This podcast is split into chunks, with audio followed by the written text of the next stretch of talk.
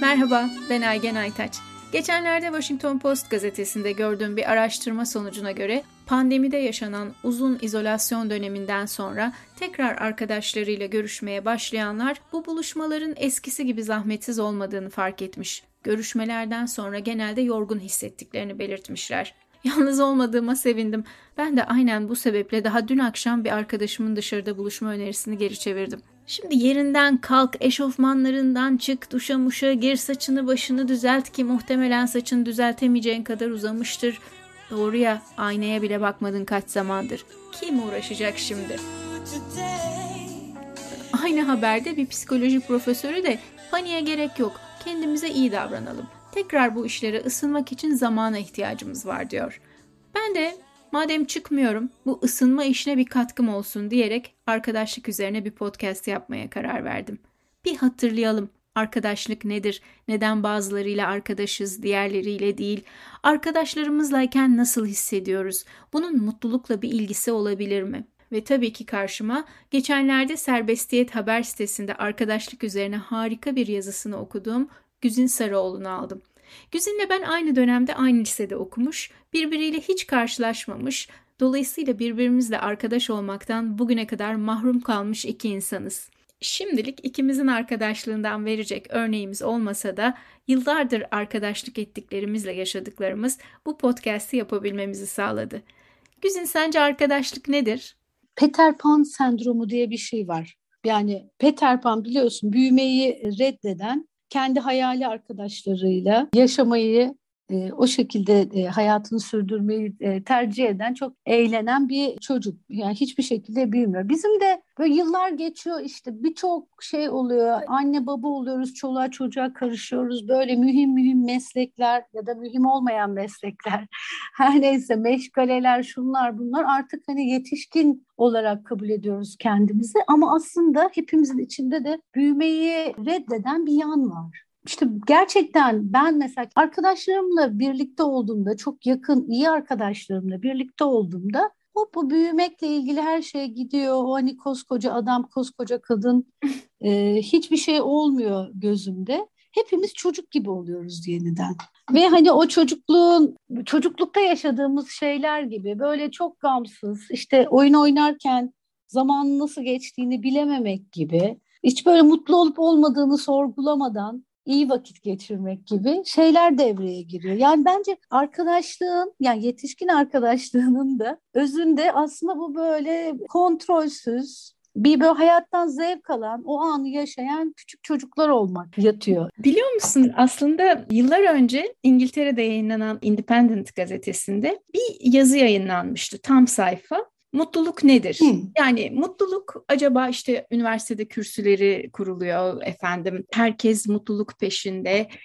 Kitaplar yazılıyor, araştırmalar yapılıyor. İşte mutluluk para mıdır, aşk mıdır, nedir diye. Ve o tam sayfa yazının en sonunda aslında senin bütün bu söylediğin şeyleri özetleyen bir şey vardı. Yani aslında mutlulukla o çocukluk hissi aynı şeye geliyor gibi bir cümle vardı. Diyordu ki mutluluk her ne olursa olsun şunu unutmamak gerekir ki en mutlu insanlar oynarken oyunda kendini kaybeden çocuklardır diye. Ya evet bak çok güzel, çok güzel tanımlama hakikaten, çünkü tam olarak o ana geri döndüğümüzde mesela hani en son ben daha böyle yakın zamanda daha çok yakın iki arkadaşımla birlikte sabah 4'e kadar şarkı söyledim mesela. Zaman nasıl geçti? Tam oraya olarak ona döndüğümde aslında ben orada gerçekten kendimi mutlu hissettiğimi fark ediyorum. Evet. Yani böyle berbat espriler ondan sonra dışarıdan herkesin böyle şey yapabileceği, esefle karşılayabileceği sohbet ve durumlar.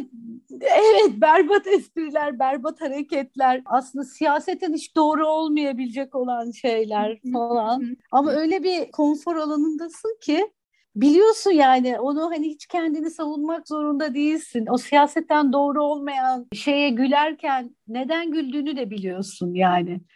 O çok büyük bir konfor alanı gibi geliyor bana. Merak ediyorum, bunlar çocukluk arkadaşı mı yoksa? Tabii çocukluk arkadaşı.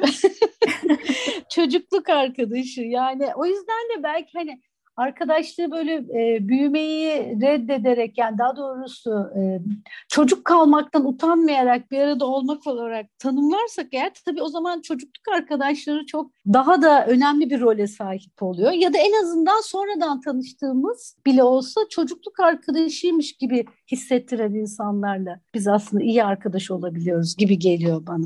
Evet, kesinlikle. Yani aslında bizim arkadaşlıktan kastımız böyle işte ya da okulda mecburen tanıdığımız ve arkadaş olduğumuz insanlar değil anladığım kadarıyla. Değil mi? Yani şöyle, yok, olabiliyor ama az sayıda olabiliyor bence. Çoğunluğu çocuklukla ilgili ama sonraki yaşlarda da yine aslında aynı dili konuşabildiğimiz, o çocukluktan getirdiğimiz, o tırnak içinde ana dilimizi konuşabildiğimiz insanlarla karşılaşabiliyoruz. Ama çok az sayıda oluyor. Onları da zaten hemen çocukluk arkadaşı kategorisine alıyoruz ve öyle bir, o dili tutturduğumuz için zaten iyi arkadaş oluyoruz. Nasıl bir dil bu? Vallahi şöyle, yani şimdi ben de uzun yıllar iş hayatında falan şeyden çok muzdarip oldum mesela. Birçoğumuz için bu geçerlidir herhalde. İnsanların ne dediğini tam anlamıyoruz. Bir şey söyleniyor ama aslında altında başka şeyler söyleniyor. İşte bir şey, ben ne anlamam gerektiğiyle ilgili bayağı çok şey, yani bu iş hayatındaki iletişim, hatta yetişkinlere atfedilen, yetişkinlere yakıştırılan iletişim biraz örtük bir iletişim. Çok böyle doğrudan bir şeyi söylememiz beklenmiyor. Ama mesela arkadaşlar arasında öyle bir örtük iletişime gerek yok. İstediğimiz gibi konuşmak, sonra hani böyle leblemeden leblebiyi anlamak. Kendini açıklamak zorunda kalmamak. Evet, kesinlikle. Sürekli ben iyi bir insanım demek zorunda olmamak. Çünkü çok karşı taraftan aldığımız bir ön kabul var. Yılların getirdiği bir şey var. Zaten hani elene elene gelmiş bir şey var. Eleğin üstünde kalanlarla birlikteyiz. Öyle bir dil konuşmak, yani şefkatli aslında. Ama hiç de böyle bağıra bağıra şefkatli değil o dil.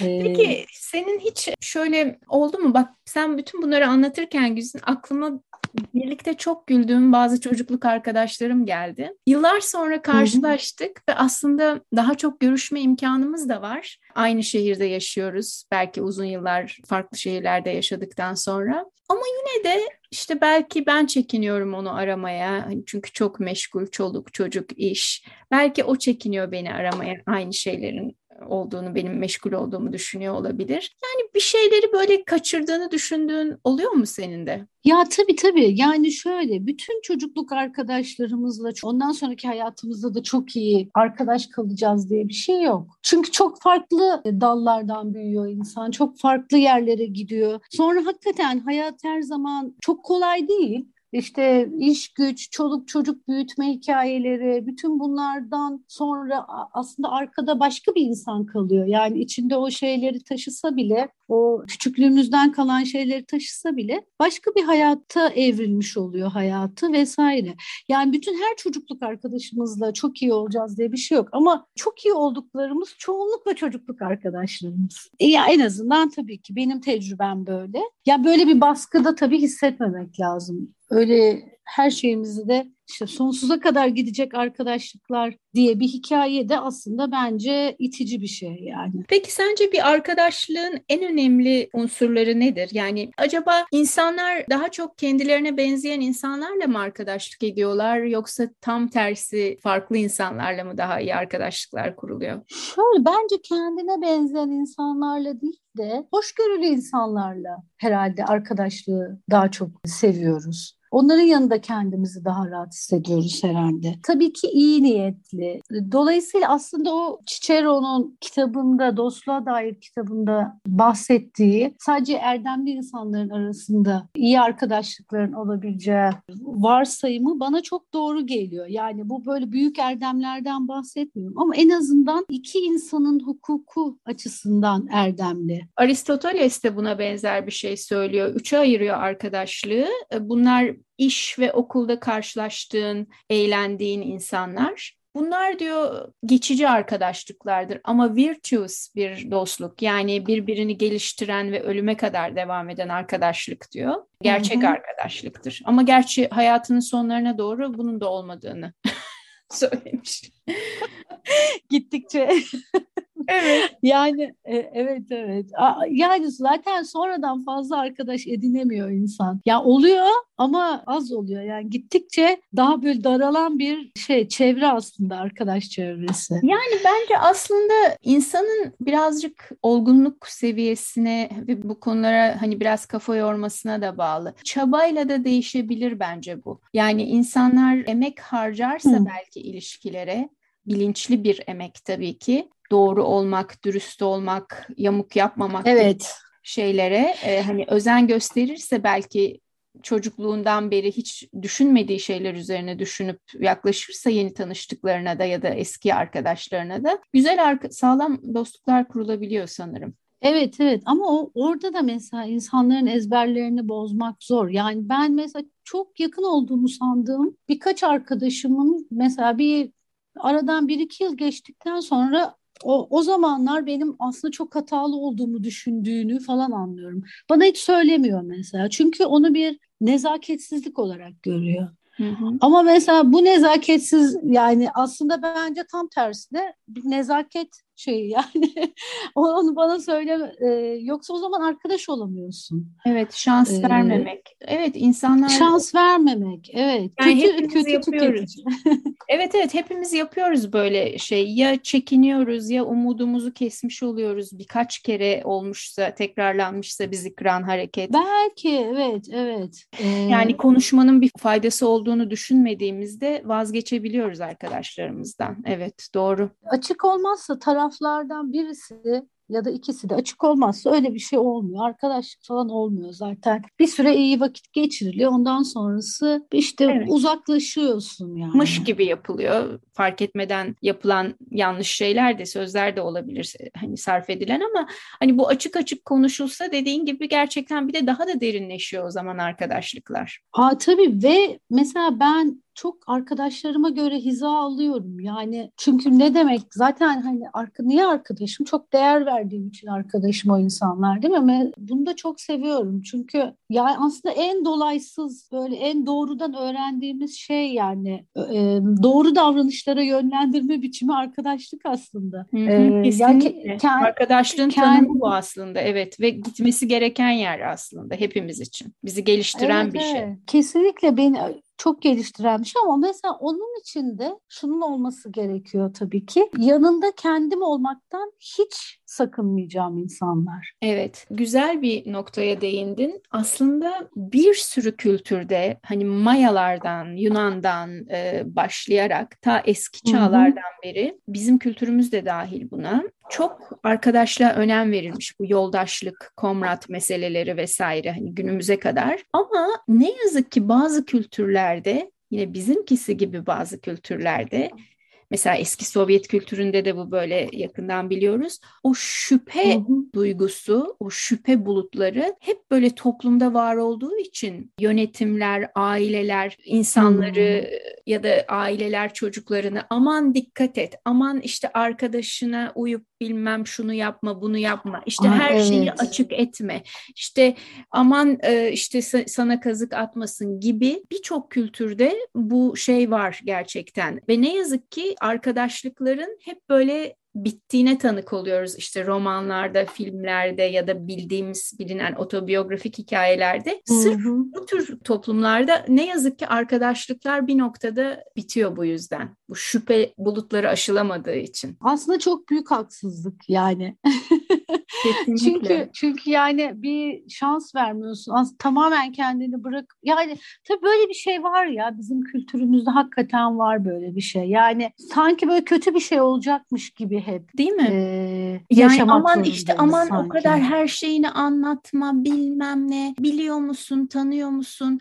Böyle şeyler çok fazla var ve aslında bence neye yazık daha çok biliyor musun? Bu tür öğretiler altında kalan insanlara yazık. Hiçbir zaman onlar o zayıflıklarını gösteremiyorlar ya da gösterdiklerinde pişmanlıktan pişmanlığa sürükleniyorlar. Tatmin edici, doyurucu bir hayattan da yoksun kalıyor insanlar aslında. Tabii kendisiyle barışma şansını aslında reddetmiş oluyor. Elinin ucuyla itmiş oluyor. Yani bütün o zayıflıklarına rağmen anlaşılmak, sonra karşındakinin zayıflıklarını hoş görmek, sevmek hatta öyle söyleyeyim. Kendini bulmak, karanlık köşelerde kendini bulmak falan. Aslında arkadaşlık yepyeni ufuklara yelken açmak bu sayede her açıdan. Hakikaten gerçekten öyle. Zorlama ya da yabancılaşma olmadan gelişmek aslında. Bir şeyi böyle teorik olarak değil de pratik olarak hissederek gelişmek. Bir şey teorik olarak. Yani ne olur ki birisi size ihanet etse, değil mi? Bir de zaten oluyor bunlar. Yani zaten birileri size ihanet ediyor. Hiçbir şey olmuyor sonuçta. Değil mi? Hiç olmazsa ihanet etmeyenler elimizde kalıyor. Değil mi? Evet. Yani herkesi silip atmıyoruz. Evet. Evet. Tırnak içinde ihanet etmeyenler elimizde kalıyor ve onlar da işte aslında çok damıtılmış bir iyi bir his olarak kalıyor bizde. Özellikle yaşlandıkça bu şüpheler sence daha da artıyor mu? Ya şöyle, insan çok daha seçici oluyor yaşlılıkta. Bundan hiç şüphem yok. Çok daha seçici oluyor yaşlılıkta. Bir de elimizde zaten var olan arkadaşlıklar var. Yani çok fazla ihtiyaç duymuyoruz yeni şeylere. Şüphecilik ama aynı zamanda seçicilik gibi oluyor. Yani onun sınanmışları varken yenisine yönlenmek biraz daha zor oluyor. Evet. Acaba erkeklerle kadınlar arasında fark ediyor mu bu? Erkeklerle kadınlar arasında çok fark ediyor. Ya bu performans arkadaşlığı biraz erkekler arasındaki. Ya mesela onların sohbeti kağıt oynarkenki sohbet. Performanslar azalınca demek arkadaşlığa da gerek duymuyorlar mı? Hayır, bir yarışma halinden bahsediyorum. Tabii o da mesela illa böyle cinsellikle ilgili ya da parayla ilgili şeyleri yarıştırmak değil de mesela zeka yarıştırmak da çok arkadaşlık gibi görülür erkekler arasında. Ben biraz ön yargılı olabilirim ama bilgili buna de böyle olabilirsin bir erkek annesi olarak. Evet ya da kendi arkadaşlarımla böyle uzun oturulan sofralardan biliyorum. Yani bir tabii orada alfa erkekliği, ondan sonra bir zeka yarıştırma, bir güç yarıştırma hikayesi olabiliyor. Erkeklerin arkadaşlığını öyle şeyler, öyle dinamikler ayakta tutuyor sanki. Ama kadınların arkadaşlığı da ya da taraflardan bir tanesi kadınsa en azından bir kadınla bir erkeğin arkadaşlığında daha böyle şefkat, ya böyle birlikte olmanın verdiği memnuniyet ön plana çıkıyor sanki benim gözümde. Samimiyet buhranlarına girilen bir arkadaşlık, kendini gizleme zorunluluğu duymadığın bir arkadaşlık. Ve her sorunda ilk aradığın kişi oluyorlar. Evet. Tabii ilk aradığın kişiler yani aslında bir 5-10 kişi olabiliyor. Bu özellikle kadın arkadaşlarımız bir sevgili bulduğumuzda ya da evlendiğimizde ilk gözden çıkardıklarımız da olmuyor mu acaba diye düşünüyorum bazen. Aileyle ilgili herhangi bir şey olduğunda iptal edilen randevular hemen kadın arkadaş randevuları oluyor gibi geliyor. Olabilir herhalde, yine orada onların şefkatine güvenme durumu falan var. Ama aslında şöyle bir şey de var. Ben bunu birkaç tane kadın arkadaşımdan duydum. Özel hayatla ilgili şeyler yaşanırken de mesela bazen kadın arkadaşlarımız bizimle beraberdir. Bazı şeyleri yaşarken bunu ona nasıl anlatacağım diye düşünürüz. Doğru. En böyle mahrem karşı cinsle olan ilişkilerimizde falan bazı noktalarda, komik anlarda falan, yani daha doğrusu onu anlatırken bunun nasıl komik olacağını düşüncesi de benim çok aklıma gelir. Evet. Mesela. O öyle, ama bir ilişki böyle tam hız ilerlerken bence arkadaşların ihmal edildiği oluyor. Bence de. Yangında ilk gözden çıkarılacaklar yakın kadın arkadaşlar oluyor belki. Yine ilişkide, ailede bir şeyler ters gittiğinde aslında yine omzuna gidip ağladığın o kadın arkadaşlar oluyor ve onları gözden çıkarmak pek iyi bir fikir de değil bu açıdan. Çünkü seni onlardan başka kimse de teselli edemiyor aslında. Evet, ama bunu da işte yakın arkadaşlar da bunu bilir aslında. O da doğru. Evet bundan böyle çok büyük bir kötülük çıkmaz yani ya da çok alınganlık çıkmaz gibi geliyor bana. Bu bilinen bir şeydir zaten, kısa sürede de geçer. Evet.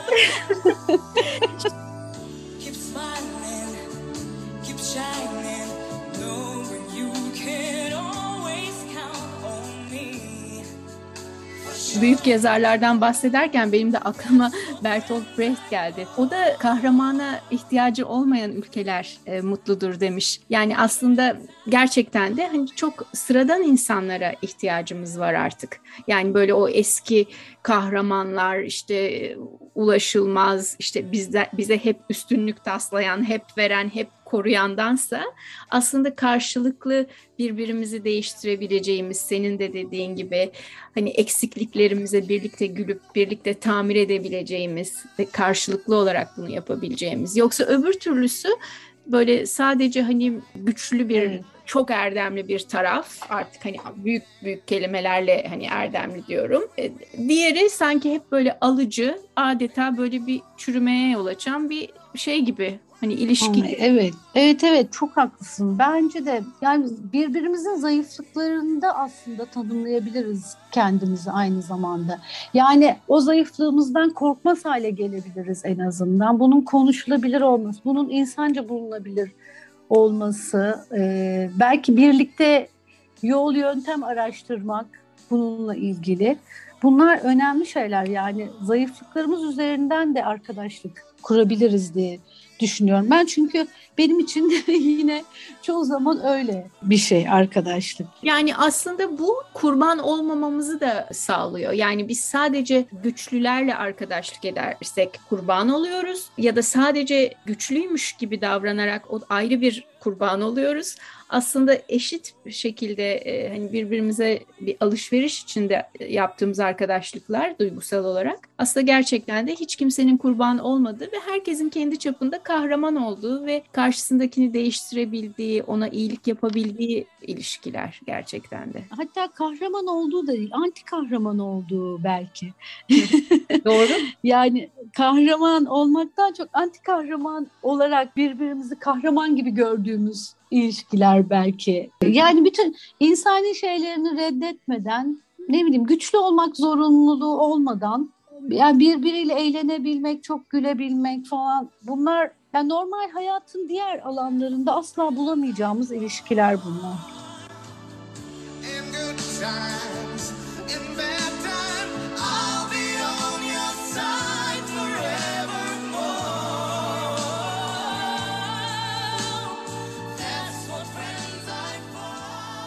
Arkadaşlığını bitirdiğin insanlar oldu mu hayatında? Oldu, evet oldu. Neden? Oldu. Nasıl oldu? Farklı şekilde geliştiğimiz insanlar oldu mesela. Bir süre sonra aynı dili konuşamaz hale geldik. Ya da bir süre sonra ben o arkadaşlığın beni aslında hep böyle bir kurban psikolojisine çektiğini fark ettim mesela. Yani ikimiz böyle bir araya gelip birbirimize acıyoruz, kendimize acıyoruz falan gibi. Böyle bir negatif. Ya arkadaşlığın tabii öyle negatif bir yanı da var. Ona mesela fazla kaptırmamaya çalışıyorum ben kendimi, ya da öyle bir şey tespit ettiğimde ondan uzaklaşmaya da çalışıyorum. Yani iki kişi birlikte birbirlerine üzüldüğü zaman... Evet, ben de bunu fark ettim. Çok ilginç bazı arkadaşlarıma, yani genelde çok eğleniyorum arkadaşlarımla, ama birkaç kişiyle sadece sorunlardan bahsettiğim, hani neredeyse sorunlarımızı yarıştırdığımızı fark ettim. Bu da bak çocukluktan gelen birkaç kişi. Ve ben bunun neden böyle olduğunu hiç anlamadım ve ben de uzaklaştım. Yani çünkü hani kendimi eleştirdim orada. Gerçekten fark ettim ve çok kötü. Yani hayatımda bir sürü güzel şey oluyor ve o arkadaşıma sadece kötüleri anlatıyorum. Bu neden? Ya evet. Yani bazı insanlar anlayamadığım bir şekilde benim için de öyle, yani benim anlayamadığım şekilde bende kendime acıma hissi oluşturuyorlar. Evet. Yani herhangi bir kötü niyet olmadığını falan biliyorum. Tabii ki hani böyle ay kıskançlık falan, öyle bir şey değil bu. Ki ola da biliyor bu tür arkadaşlar. Yani o da olabilir. Senin bilmediğin sebepten ötürü biri seni gerçekten kıskanabiliyor. Yani böyle gerçek hikayeler de var. Sen bilemiyorsun ki kimde ne etki bıraktın. Bilmeden bir insanı kırmış, üzmüş de olabiliyoruz ve hiç farkında olmuyoruz o kıskançlığın. Yani sadece kendin var olarak kıskançlık yaratman mümkün ne yazık ki. Yani evet, ama bazı insanlar da hani ben böyle çok insanın kıskanıldığını söylemesi biraz tuhaf bir şey. Ben ondan çok şunu düşünüyorum. Bazı insanlar da kendilerini o çekilen acılarla tanımlıyorlar ve çekilen acılarla değerli hissediyorlar. Ve besleniyorlar ondan. Evet. Ve besleniyorlar. Dolayısıyla hani kendisine öyle yaklaştığı için onu bir değerli hissetme yöntemi olarak bellediği için sana da tabii ki öyle davranıyor. Hani kötü bir niyet olmaksızın, ama bu tabii çok enerjiyi emici bir şey. Başa çıkması çok zor bir şey. Şöyle bitirebilir miyiz? Hayat uzun ama yanlış arkadaşlıklar için çok kısa. Evet.